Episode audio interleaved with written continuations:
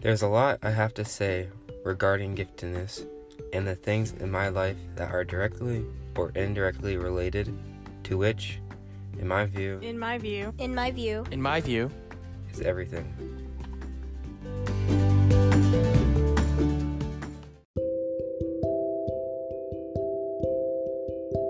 Hello, and welcome to the International Gifted Consortium.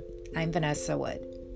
We hear real life stories daily from our communities, from our schools, and from our families across the globe, both heartwarming and heart wrenching. In order to truly understand our highly and profoundly gifted population, we have to go beyond our own experiences to the depths of another's reality. In each episode, we'll give you a glimpse into the life. So sit back, embrace the space, and take in the view. From the eyes of the highly profoundly gifted, this is Room with a View. Welcome, I'm Vanessa Wood. I want to take a moment to thank all of our donors and IGC cohorts as the IGC celebrates five years as a 501c3 organization.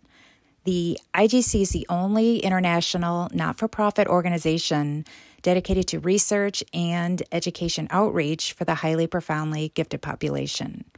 We would not exist without your continued financial support. Thank you. A special thank you to the Evans and the Dutton families. Joining me today is IGC contributor Els de Wit from Talentvol in Belgium. Els is an educator serving the needs of highly profoundly gifted students throughout Flanders. She is also the author of the first Dutch book about exceptionally and profoundly gifted children. Els and I connected when she sent me English translations from her book. And right away, authenticity, meaning, and understanding stood out. Today, I'm excited for Els to share with you her work with highly profoundly gifted students and the importance of incorporating their unique characteristics, behaviors, and development into their learning experience. Welcome, Els. Thank you so much for joining me. thank you, Vanessa. What we offer in Belgium are enrichment classes for exceptionally and profoundly gifted children only. They come to us for a whole day. This way, they have enough time to get to know their peers, to build a trust relationship with the instructor and other children, and we have enough time to work on their skills. These children are often very good at hiding themselves in the masses. In our program, that's not possible. People often think these kids are geniuses, they don't need help, uh, they just need content, but it's not that simple. We use dense content on a child friendly level to create an environment where they hit that wall, where the end result no longer comes by itself. So, what do you do then? They never worked on a step by step basis. They have bad experiences with working together, as it usually means waiting for others to finish, and time management was never really necessary. Moreover, during group discussions, we touch the topics that they can never really discuss anywhere else. I don't understand other people. Where do all these questions come from in my head? Why does nobody else have them? Why do people always say you don't have to know that? Aren't you too young for that? That are the things we discuss in these groups. The higher the giftedness, the more time I have to spend on working on these skills. We work a lot on the asynchronous development. Uh, one that pops into my head right now is me being able to finish my sentence. Me explaining new things to them makes their head so full of ideas, there is no space left for listening to others. So that's where I work on a lot these days. Yes, this is so typical for profoundly gifted children. New ideas and explanations do excite them. And as you said, make their heads so full of new ideas, there is no space left for listening. So, we refer to this neurological response as overexcitabilities. And often, intellectual, imaginational, and emotional overexcitabilities also are combining with psychomotor and central overexcitabilities, and they seem to all be at play in this scenario. So, Els, can you talk more about how you nurture highly profoundly gifted learners while also supporting asynchronous development? what tips do you have for educators to both nurture these characteristics and behaviors or overexcitabilities and at the same time aid important skills such as being able to listen and to work with others? Well, I could talk about this for a day. All overexcitabilities are touched over the course of several days. We provide content, new information they have to work with or find out for themselves. In my book, I call our children sleeping lions. There is so much greatness, the lion, inside of them. Always hungry for more, loving the chase is their nature. But over the years, the lion fell asleep. And you can wave around with the juiciest steak, they just don't care anymore. That's when parents knock on my door looking for help. We need to grant them the chase. They need that, and we need to cherish that lovely aspect of them. That's how they get to know themselves and their true nature. So, when your child looks in the mirror, what does he see? Does he see a little cat that he is on the outside, or the big lion he is on the inside, hungry for more? Educating them about this big lion is very important. Get them to understand their true self. So keep on waving that steak until they are ready to bite again. It takes a lot of confidence and trust to take the risk of being disappointed again. But that's how they get to know themselves, the whole of them, because they are not just their brain, their knowledge, but it is, however, a great tool to get to the core of who they are. Connection through content. And despite what they have become what they have come to believe, they cannot do it on their own.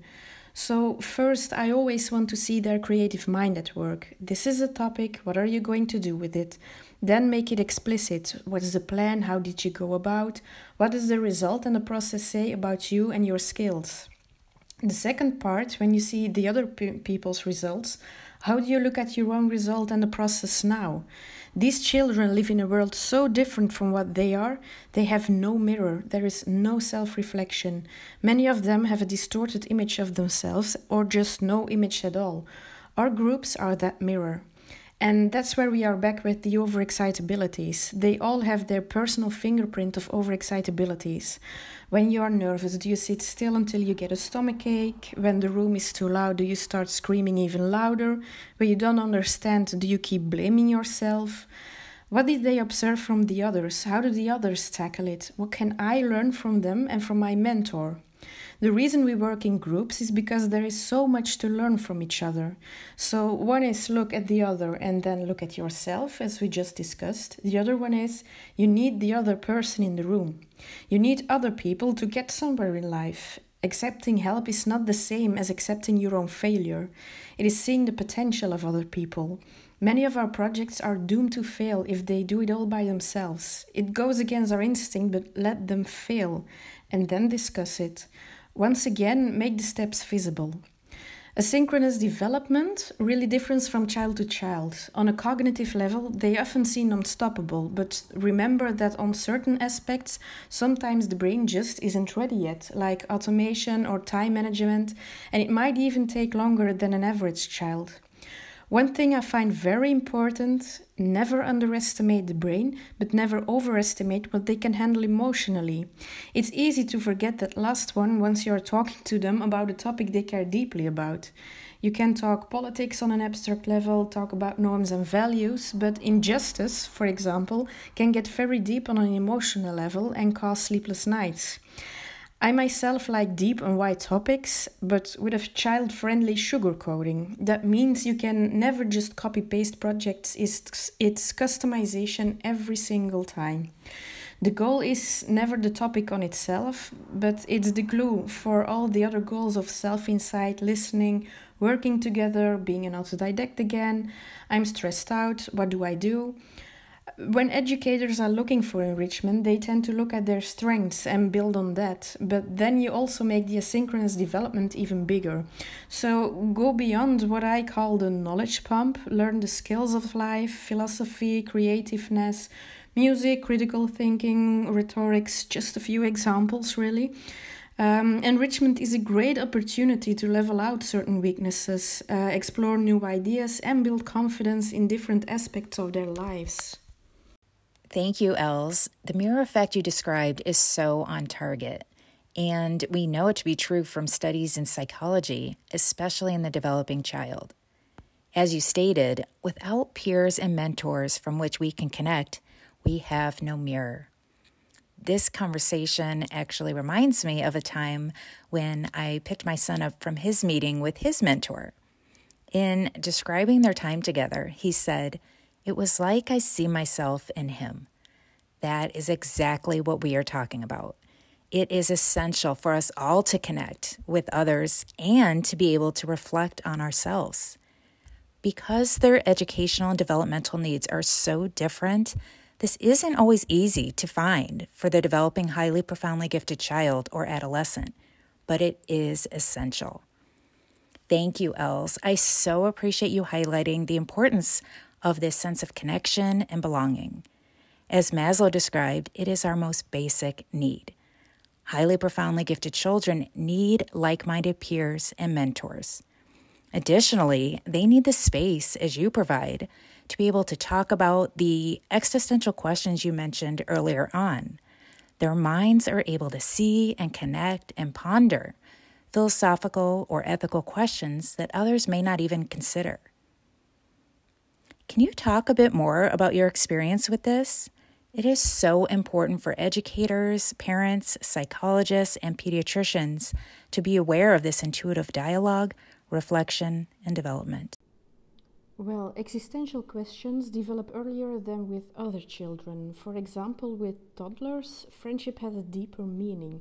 You are not just my friend during playtime, you are my friend for life and for everything. Talking about dead people, being a star in the sky can be hard to grasp. Stars are made up of dust. How can people be stars as well? So, where do they go? Learning time goes beyond learning how to read the clock. Why is there time? What is the use? And why do we start counting in the midst of the night or the day? Why doesn't the clock start counting from the moment the sun rises? Why do we count with tens in math class and with 12 and 60 when we read the clock and seven notes in an octave? Are these questions, uh, all these questions deserve a fair answer they can handle emotionally? It's amazing to see how quickly they go from small talk to a deeper meaning question. Many teenagers and adults struggle with this ex- existential part. Why am I doing what I'm doing? What's the meaning? Who am I? Where do I belong? A remark I hear a lot is that they often have the feeling to be the only one struggling with these questions. Just now, I had a conversation with teenagers about friendship and space. Apparently, there is a match between those two. Is unconditionally and for eternity the same? When is exterior life intelligent? Besides being wired with a brain, they decided there needed to be some form of community. And a basic need for a community is, according to them, structure and some form of communication. Another struggle, starting uh, sometimes as soon as toddler age, why am I the abnormal one? The one person in the group that seems to care about the future of our world, who sees the problems beforehand and wants to do something about it. Shouldn't that be the norm? Who am I when I am not trying to adapt to the world? Can I ever truly be myself, and what does that entail? These questions come naturally to them. It is part of their systemic thinking process. How does it all fit, and why does it exist in the first place?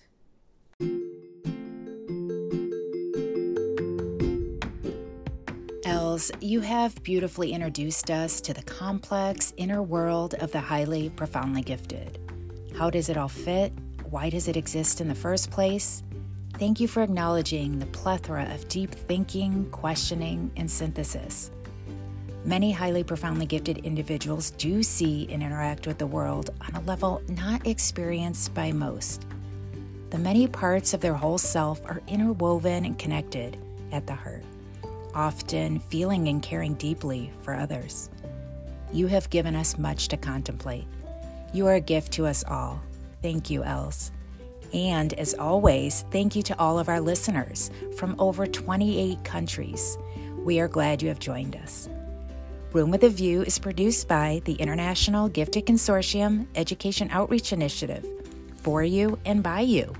Join us on social media, giftedconsortium.org, or connect with me on LinkedIn. And please join us in celebrating five years. Go to giftedconsortium.org and join an IGC cohort or make a donation. You can make a difference by supporting essential research and education outreach. Until next time, Enjoy the view.